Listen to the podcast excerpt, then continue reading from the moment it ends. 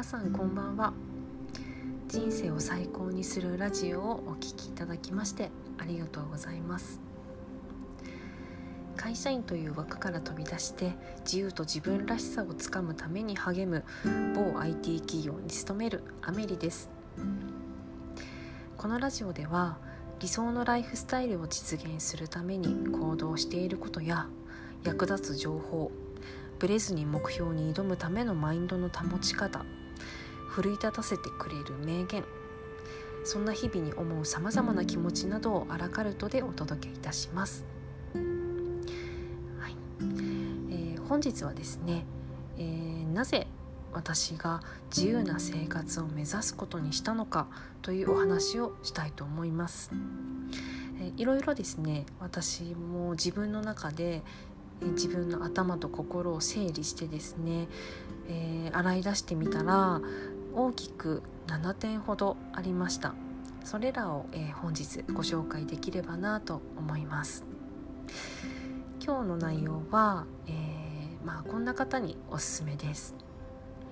今の働き方とかですね、まあ、生活に対して、まあ、このままでいいのかなっていう気持ちがある方であるとか。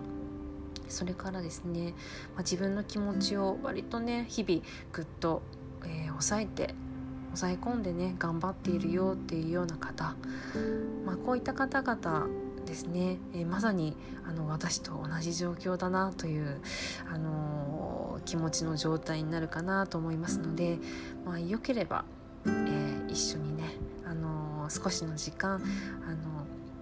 お付き合いいただいてですね、まあ、少しの勇気と行動の積み重ねによって未来を変えていこうっていうようなそんな会にできればと思います。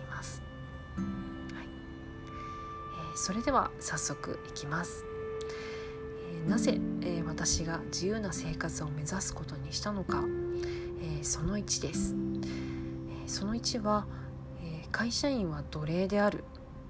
搾取をされる働き方と知ったということになります。え初っ端からですね結構、えー、パンチの効いた内容になっているんですけれども、まあ、これはですね私がまあ日本の会社員という働き方に、えー、疑問をねあのずっと持ってきてでここ数年で、え、有益な情報が YouTube なんかでどんどん投稿されるようになってから、えー、まあ、信用のできるですねえー、インフルエンサーの方々から、えー、得た情報であるとか、まあ、実際の経済誌であるとかさまざまなところから情報をですね、えー、インプットしたものをもとに知ったものなんですけれども、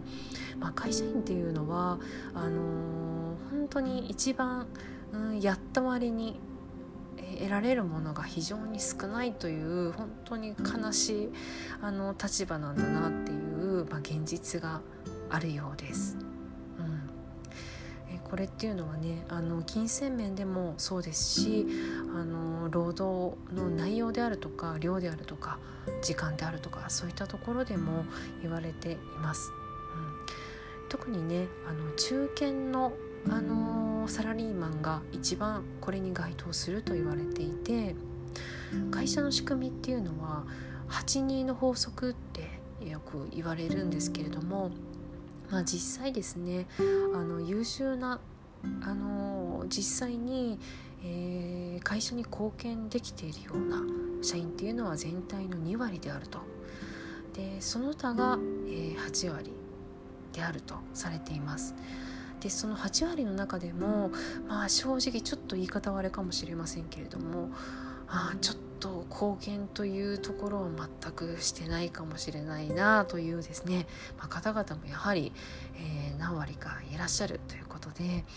まあ、その方たちの給料はじゃあどこから出ているのかっていうとですねこれがまた悲しいかな。その優秀な貢献しているですね2割の、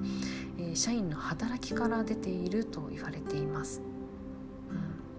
そういう仕組みなのでなので、あの普通の会社員のですねお給料っていうのはまあ20万からよくて40万円台とかですよね。うん、そのぐらいの、まあ、金額の相場になっていると言われています。ここはね悲しいところですよね。はいそして、えー、その2です、えー、その2は、えー、私自身がですねあの結構チームワークで仕事をする部分が大きいんですけれども本当はですね個人的にはそれが非常に苦手でまあできれば一人で黙々とやりたいという性分なんですね。はいこれは結構、えー、大きい部分を占めているかなというところです。はい、そしてその3ですけれどもその3は、えー、これも私の性分なんですけれども基本ですね全て自分で決めたいという気持ちが周りのですね同僚とか友人と話していて気づいた部分なんですけれども非常にうん会社に対してそのある意味疑問に感じない人たちからするとですね異常なほどに強いんじゃないかと言われる部分なんですけれどももう全部とにかく自分で決めたいんですね。うん、具体的に何かっていうとあの時間であるとか働く時間ですね。であるとか働く場所。それから一緒に働く人ですね。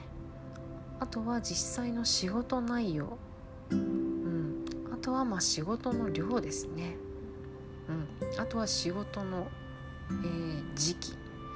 ボリュームがぐっと増えるような時期であるとかそういったところのコントロールっていう部分ですね、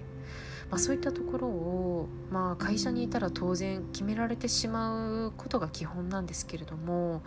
まあ、それが何よりも苦痛だなというのがあります。はい、これが3点目です。えー、その4です。その4は、まあ、これも日本のですね、えー、会社というものの中の働き方に対してちょっと異議を唱えるようなところになっちゃうかなというところではあるんですけれどもここはねあの多くの方が同じ感覚を日々持ちながらそれでも毎日頑張られているんじゃないかなっていうね同じ気持ちなんじゃないかなと思うところなんですがまあ全てではないですもちろん。はい。なんですけれどもまあよくよくあるのはまあ会社がね決めた方針であるとかあるいはこういうことをやろうとかそういった方向性とかですね、まあ、そういったものが実際まあ自分で思うに非常に不毛だなと思うことであったりとか理不尽だなと思うことであったりとかまああとはねあの何、ー、でしょうね。世間に本当にそれってあの需要があるのかなって疑問に思ってしまうこととかうん、要はその自分が持ってる価値観と全然違うこと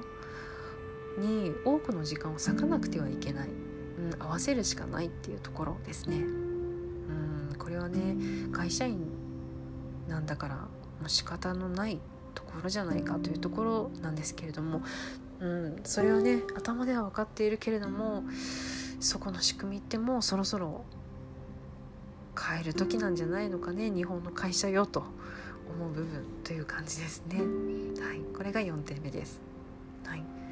えー、その後です。その後は、えー、まあ、私ですね私自身の、まあ、経験であるとかスキルっていうのがですね、まあ、この辺りはやっておきたいなっていうのをある程度決めて今の会社に、えー、勤めているんですけれども割とそういうのを決めて一個ずつあのー何ですかね。コンプリートしていくのが結構好きでちょっとそういったところはストイック気質なところがあるのかもしれないんですけれども普段はぼーっとしてますよ。全然ノーストイックなんですけれどもそういったところだけなんか謎に貪欲なところがですねあのーあるんですよね。うん、でそういったそのやっておきたいリストみたいなものが自分の中であってそれをですね結構声に出して言っていたっていうのもあってまあおかげでですねあのもうそのリスト全てやることが、まあ、できたっていうのがあって、まあ、自分の中でもうやりきった感というか、まあ、この場所であのやることは全部もう済ませられたなみたいな感覚が、まあ、出てきたっていうのがえっ、ー、とあれですね5番目の5点目の、はい、理由になります。はい、では次その6ですその6はですね、えー、在宅勤務という形で、まあ、改めて自分の価値観を、えー、確認することができたということになります。はいもともとですね私の会社も普通に、あの、会社に通勤する形だったんですけれども、まあ、コロナの影響でですね在宅勤務という形に現状になっていまして、まあ、ここで改めてですね前々から、あの、全くそのリモートワークなんて言葉がほとんど浸透していない頃から私は実はこの働き方をずっと求めていて周りにもよくよく言っていたんですけれども全くその同情してくれる人っていうのはほとんどいなかったんですよねびっくりするぐらいに。うん、なんですけど私はそのパソコン1台でできる仕事なんだからあの場所とかね時間にわざわざね人を縛りつける必要ないじゃないかとあの思ってる人だったんですよね。うんでそれ、まあ、思っているだけっていうのと、まあ、実際にその在宅勤務ってやってみるとやっぱりねあの違うというかある意味まあ答え合わせができたなというかうんなんだろうな実際どうだったかっていう回答を、あのー、出すことができたなという感じがあって、うん、やっぱりね結論としてはやっぱり在宅最高だなと、まあ、在宅でなくてもですね場所に縛られないっていうことがそのいかに自分のフィジカルでもそうですしそのメンタルの面でもどれだけの大きなメリットがあるかっていうのをねもう体感したっていうのがでかいですね、うん、それがその6になります。はい。ちなみにちょっと言い忘れましたけれどもこの6番のねその価値観を再確認できたっていうところでもうここで要はねもう私はここじゃないなっていう感覚その合図みたいなものを感じました。うん、あとはそのその5でお伝えしたもうやりたいと思ったこと全てできたっていうここもですねあってですね、うん、もうここじゃないなという感覚がすごくすごく、あのー、もう自分の中でもうそれしか出てこなくなったみたいな感じになってきましたね。うんはい、そして最後の、えー、その7ですけれども、えー、その7はもうですね、あのー、理想の形で生活できる準備がまあ